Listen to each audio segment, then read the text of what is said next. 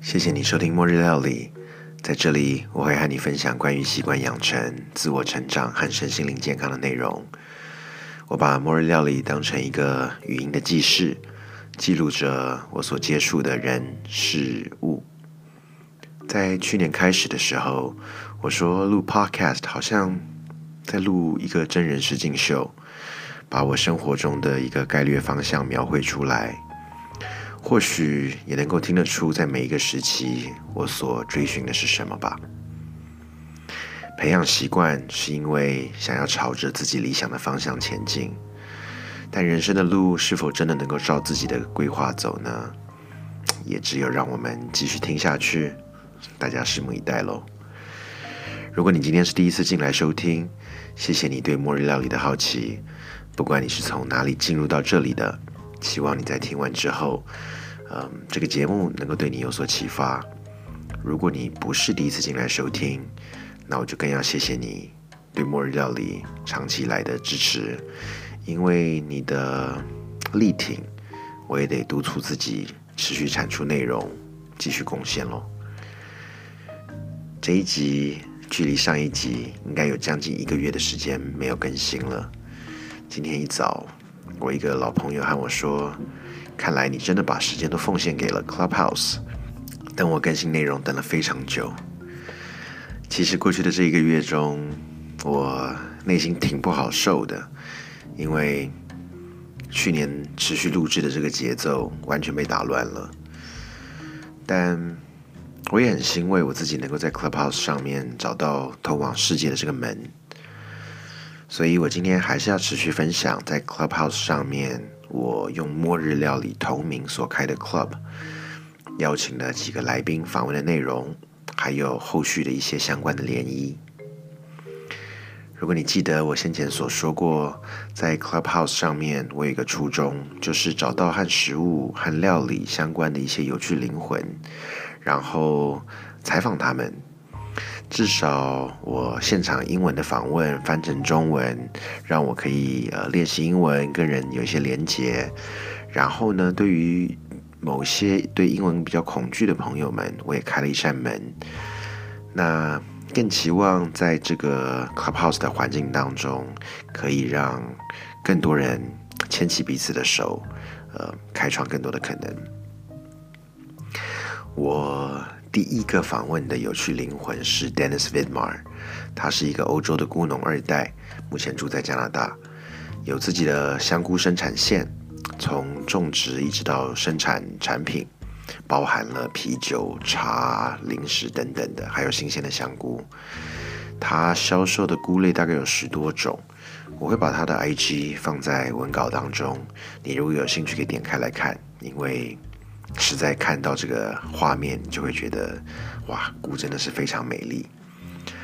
那第一天，呃，第一次我在访问他的时候，因为第一次采访嘛，然后又是英文采访，所以当然很紧张。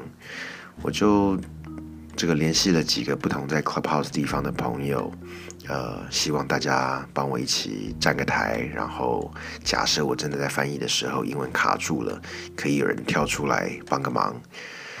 那当然，一切都现在都已经过一个多月了，所以呃，很明显，至少算是顺顺利的。嗯，其实在这个访问当中，嗯，我获得的非常非常多，因为第一，我为了访问他，看了一部非常呃，对我来讲算是 life changing 的一个纪录片吧。同样的，我也会把。这个纪录片名称放在文稿区当中，这部叫做《The Fantastic Fungi》，一部讲香菇的纪录片。这个是我认为非常惊人的一部片子。据说导演花了超过六七年的时间拍摄，除了画面非常精彩，里面的资讯更是让人觉得，嗯，深深的，我觉得影响到我对于。菇类、菌菇类的一种看法。那除了获得这些东西之外，当然还是有一些更实际上面在生活当中可以使用的，比如说，呃，新鲜的香菇不用洗，其实菇你拿个刷子刷一刷就好了。然后呢，菇本身是一个维他命 D 非常丰富的一个食材，然后菇本身也会吸收来自太阳的维他命 D。你知道现代人很多人都是缺乏维他命 D 的，医生都会建议说你去晒晒太阳，多晒太阳。而菇你如果拿到太阳底下晒个二十分钟再去料理它，就可以确保它本身有更多的维他命 D。然后我在嗯访问完 Dennis 之后呢，他也呃介绍了我一个这个野外采菇的一个协会。那这种协会就是你可以跟他联系，在未来采菇的这个行程当中，可以跟着去去采这个野生的菇。那其实因为已经到现在过了一个月了，中间很多的涟漪还是依然在发酵当中，比如说。当天的一个呃 moderator，呃，我也是在 Clubhouse 认识住在澳洲一个小岛上面的呃女孩，叫做 Mandy。他因为对于环保非常的有热忱，所以当他知道说菇跟环保跟地球的健康也是息息相关的时候，他也跟 Dennis 联系，然后对于这个部分又做更多的呃推广。就是这种一层一层大家连在一起的感觉，在上面其实好像并没有真的为了什么样子明确的一个利益，就是为了每一个人自己心中的爱。但是大家可以牵在一起的时候，我觉得这种感觉特棒。然后今天呃，我的呃采访的 partner Alana，他也。采访了当天我找的一位嗯叫 Richard 住在北加州的一个嗯采野生菇的一个达人，原本是个工程师，今天其实才结束了这个采访。听这个采访的时候，我内心也还是很感动。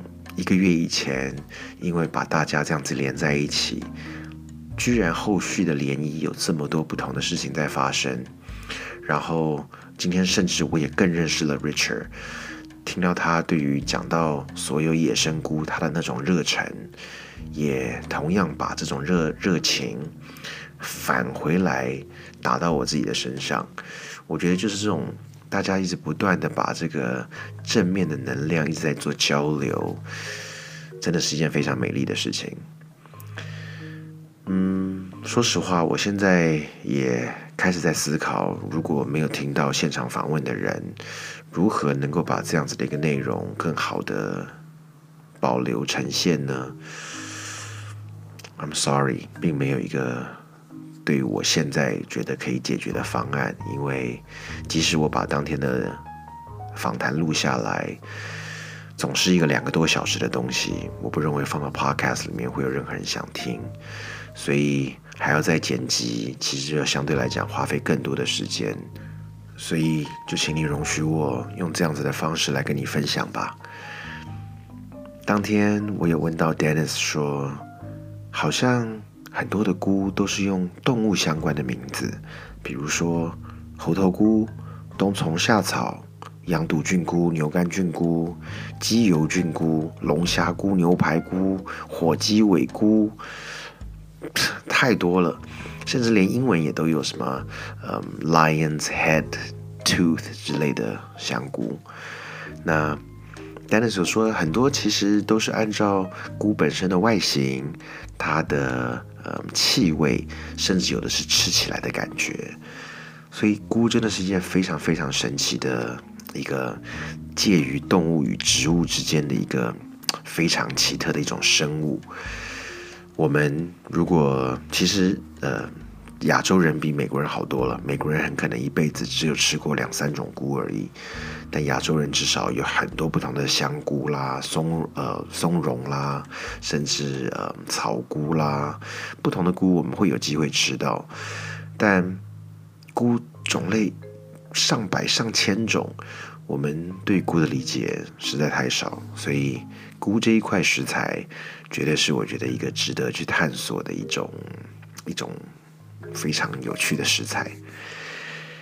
第二周呢，我访问了呃住在 Mississippi 的 Victoria Loomis，她是一个女猎人，长得就像是这个 Demi Moore 跟呃《Hunger Games》里面的那个女主角 Jennifer Lawrence，她我一样会把她的这个 Instagram 放在文稿当中。她其实嗯，除了外形靓丽之外，一个女生在山上去住在这个野外的地方，还要打猎，这就是一个很奇特的经验。我因为二零一九年去北加，我算是中中加州打过一次猎，然后那时候去主要是为了把这个动物可以肢解，学的怎么肢解动物，所以我对于打猎这件事情更是觉得充满了好奇心。那当然，因为已经有过一次 Dennis 的访问了，这个访问也就没有那么紧张啦。我就跟呃几个好朋友 Zia、Nora、Alana 三个呃女孩加上我，然后还有这个女女猎人美女啊，我发现她们其实个个都是身怀绝技的。然后嗯，当下我觉得是满足了某种我的这个虚荣心吧。但呃。除了这个之外，我觉得更重要的事情是，很多东西是当女猎人讲完了之后，我不一定理解，但是因为有其他 moderator 的存存在，他们补足了一些我原本不理解的东西。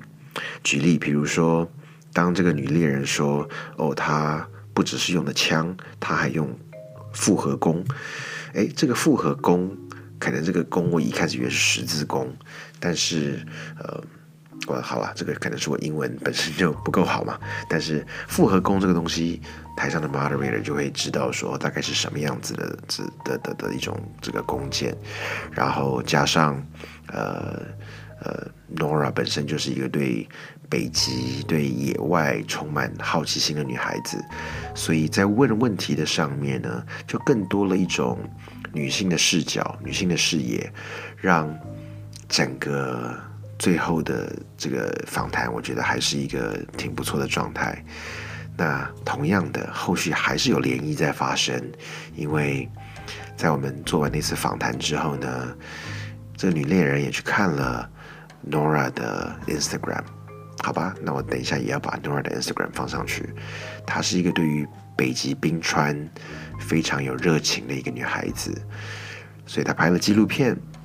结果因为对于环境的在乎，对于地球生态的呃关怀，这个女猎人反而在她自己的 club 里面，从另外再去访 Nora，去聊在北极他所看到的一切，而且是历史很多年来看到的一切。当天我也去听了他们那间房间，同样的又是充满感动，因为我觉得这是一种极好的 inspiration。他把一个亚洲女孩子坚韧的那一面表现出来，在很多外国人面前，大家都不可思议，一个女孩子怎么背着这些装备，在一个这么严峻的环境里面可以。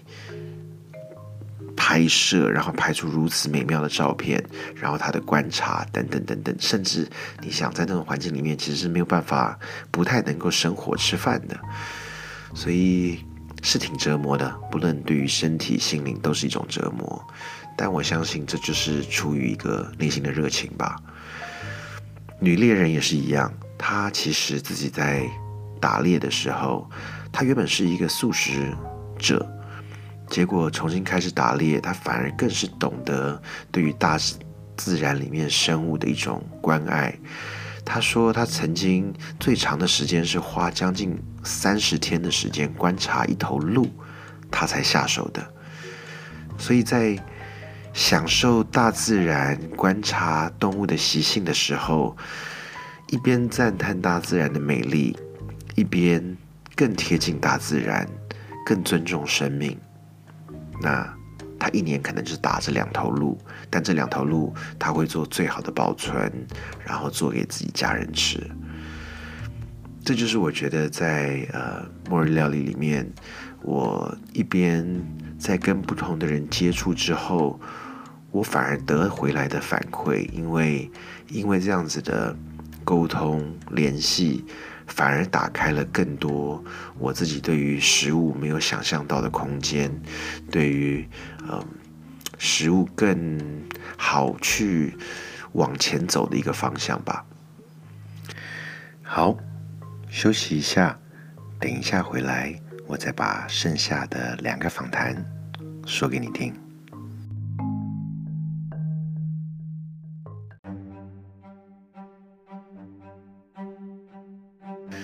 用这样的方式，我等于把过去一个月好像完全浓缩记录下来。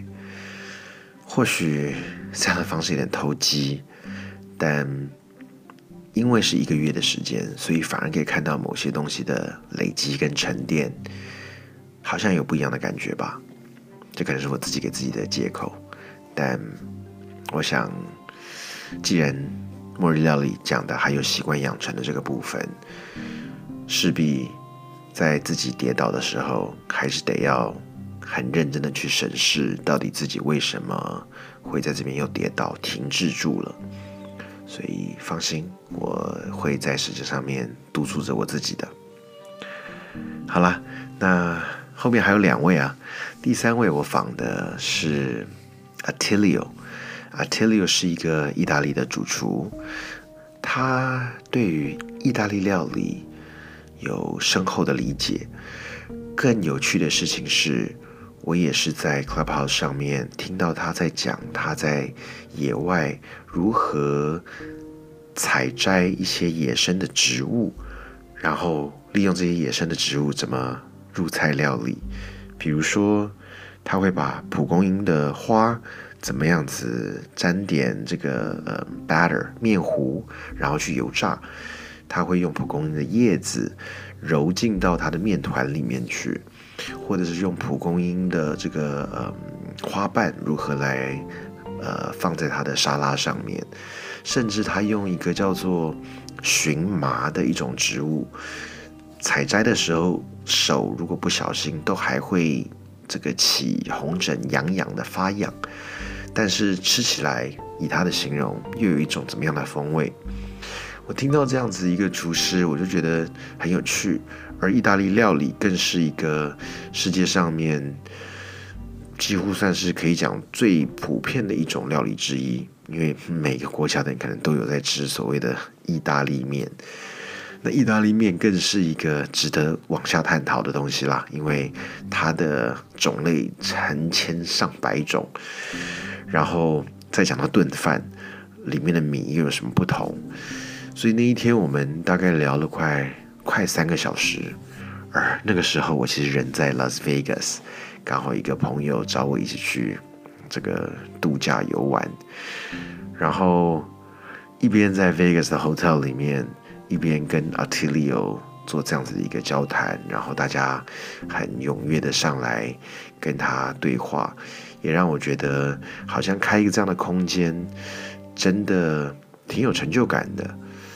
所以，我不得不说，在这边跟你们这样分享，心中多少有点点的失落。就是如果你也能够进到房间里面来，一起参与讨论，就更直接了。你可以举手上来，可以问他问题。所以，我。每一次都会把我访谈的这个 schedule 放在 Instagram 里面，所以当然我最后也会把我自己的 Instagram IG 账号放在文稿区。如果你也希望，呃，在现场一起共同参与，我也欢迎你去呃文稿区里面找我的 Instagram。那那天因为跟 Attilio 聊得太开心了，他。居然在最后结束的时候传了一个简讯给我，说这是他在 Clubhouse 里面去过最好的房间。我觉得这个虽然可能有点恭维，但是呃，毕竟我自己看到还是挺开心的。那也因为这样，他也说他还甚至愿意做一系列的跟意大利面相关的、跟意大利炖饭相关的，甚至其他意大意大利的料理的房间，能够做这样子的一种。把文化跟文化之间连接的交流，这个是我真的觉得，嗯，我很享受，也很喜欢做的事情。所以你现在可以理解为什么这个在这边更新的速度变慢了吗？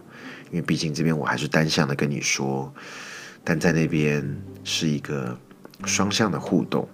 虽然互动感觉更真实，但一开始我也说了，莫瑞料理这个 podcast，它其实是我的一个记录，所以我也很自觉的知道说，怎么样都得要从每一天的时间怎么样安排下来，做点什么东西，所以这又回到习惯养成，一开始设定了一个目标。是不是因为我被周围的环境做了些什么影响而 distract 了？习惯很容易停止，但当被 distract 了之后呢？怎么样子让自己重新回来，而不是完全走偏掉？所以拥有这样的自觉，才有机会去做一些调整吧。好啦，接下来就是我最后上一周访问的。Joseph Joseph Yoon，他是一个住在纽约的昆虫饮食推广者。他也是我在 Clubhouse 上面遇到一个非常特殊住在纽约的韩国人。他把食用昆虫这个部分当成他最主要现在在推广的一个置业，因为他在嗯。不到十年以前，跟一个艺术家共同做过一个 project。那时候呢，这个艺术家认为自己很怕虫，所以他想要做的事情、做的挑战就是，如果自己都敢吃虫了，可能就可以克服怕虫这件事情。因为这样的合作之后，Joseph 开始做一些 research，发现联合国公布二零五零年。人类将会有食物危机，而这个食物危机的其中一个解决方案就是吃昆虫。我相信你对于吃昆虫应该也会有一种心态，想呃吃昆虫。有，我其实也很害怕，但是因为要采访他，开始做了一些相关的 research 之后，反而让我在思考什么是食物啊？我们所认定的食物。是食物吗？会不会对某些人感觉起来也是一个很恶心的东西呢？比如，可能华人都吃内脏，但对有些老美来讲，他们会觉得呃太恶心了吧？或者是法国人吃 blue cheese，发霉了的 cheese，但是对于很多的亚洲人看起来会觉得呃太恶心了吧？那更不要讲说，其实各个国家都会有自己比较特殊的一些食物。那所谓的食物，其实它就是一个从小我们所被灌输的、我们所经历过的去吃的东西。什么东西叫能吃，什么东西叫不能吃。另外呢，对于食物，除了受到从小的一些教导经验之外，你想象。比如说，我们现在每个人现在嘴巴里面都有所谓的口水嘛，对不对？你会觉得自己现在嘴巴里面的口水很恶心吗？感受一下，你现在吞一口口水，不会恶心吗？因为你每天都在吞自己的口水。但如果你拿一个杯子，把口水吐到杯子里面去，你再喝一下，你会觉得恶心吧？所以是什么样子在？一一秒钟之内就把我们对于恶心跟不恶心的东西做了一个转换，就是这些东西开始让我觉得好像还蛮值得思考的。所以为了访问他，我也就上网订了这个食用昆虫。我总共订了四种，一个是黑蚂蚁，一个是蟋蟀，一个是蝎子。还有一个是叫做 Super Worm，长得有点像是某种竹节虫类的，但它们其实都是被烘烤过的。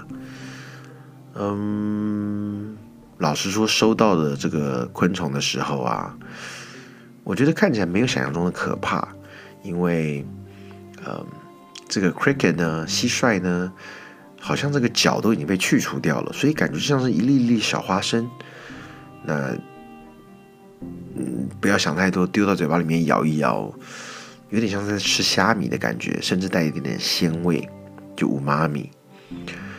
这个这个 Super Warm 呢，它吃起来有点像是日本那种卖长长像薯条那样子的炸薯条，就是呃洋芋片那种的感觉。其实味道也不难吃。我讲这几个它都没有经过调味的。然后蝎子因为只有一只，我到现在还没有吃它，因为想说要怎么样子吃它最好。蚂蚁这是比较特殊的，因为我知道它是很酸的。那一吃了之后，发现哇，真的是有点酸，而且你还可以看到一些小小的细角。好了，那既然都吃了，跟 Joseph 一聊呢。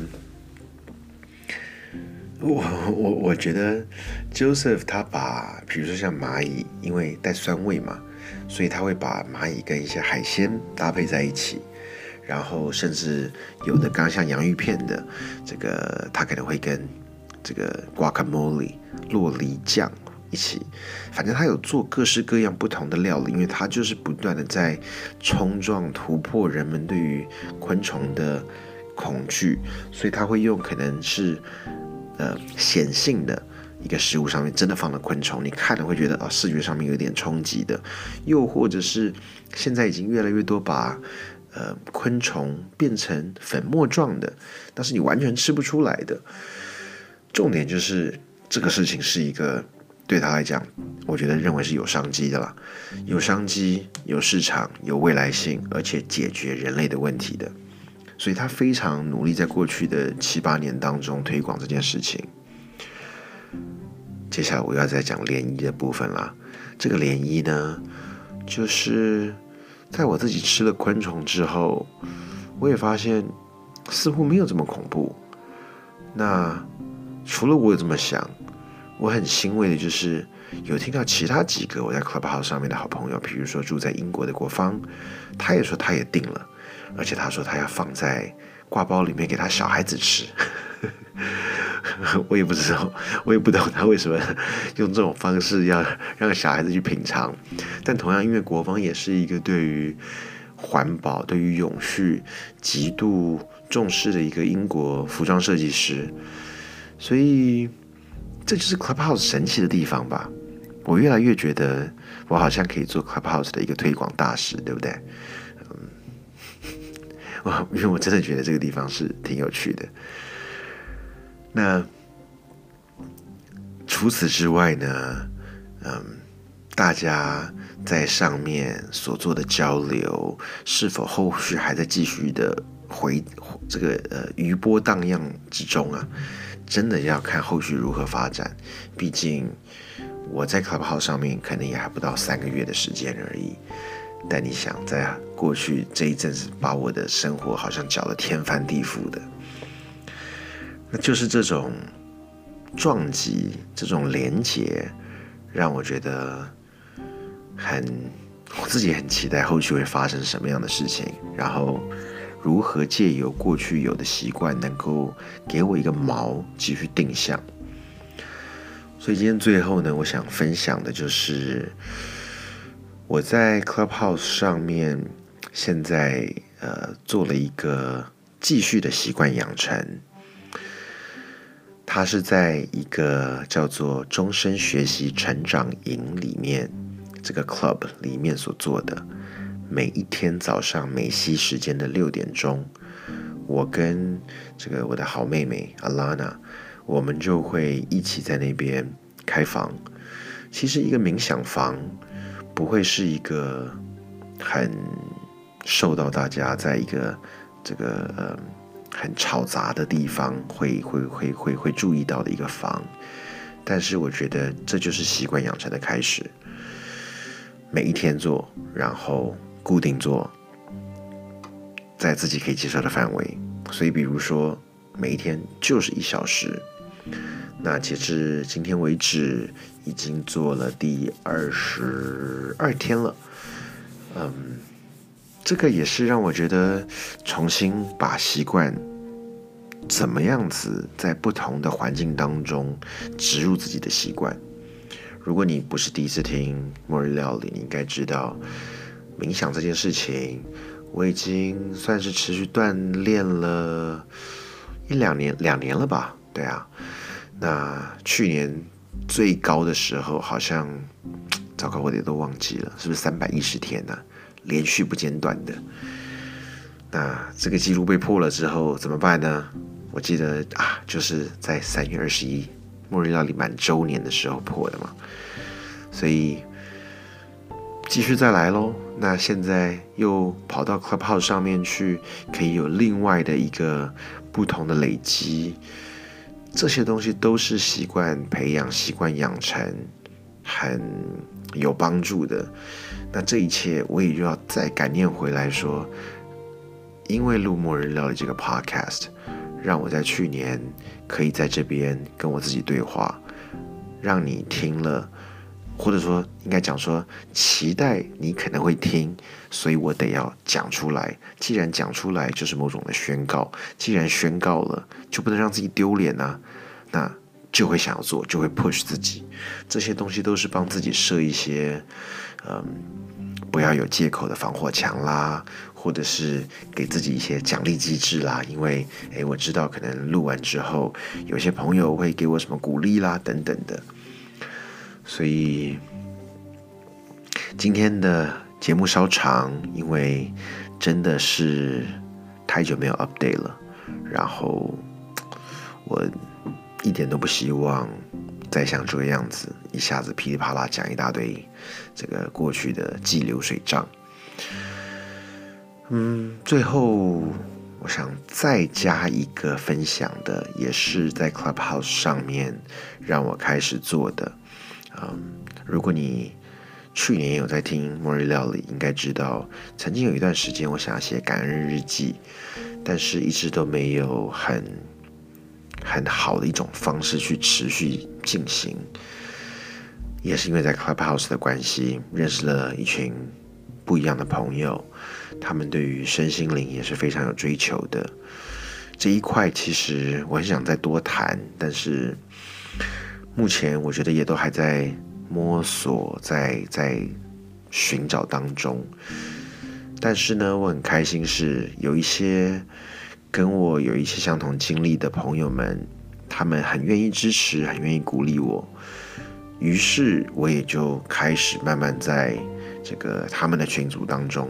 固定 post 我自己每一天的一个值得感恩的一个记录吧。那感恩日记其实一直是一个我很想要持续呃记录的东西，因为我真心认为在生命当中是有很多事情值得感恩的，而当自己随时保持着感恩的心，或许很多的。低落，很多的低潮都更容易被带领着度过。所以，谢谢你的收听，谢谢你继续愿意支持着末日料理。我呢，就会更负责任的在这个地方，不要这么长不更新，不要这么长说稀里糊涂一大堆。然后我也会在 Clubhouse 继续的创造，继续的分享，继续的探索我对于食物的追寻，以及如何打开我对于这个世界、对于这个嗯宇宙、对于自己的一种嗯贡献吧。所以，我们今天的节目就到这里喽。那我们下次再见，拜拜。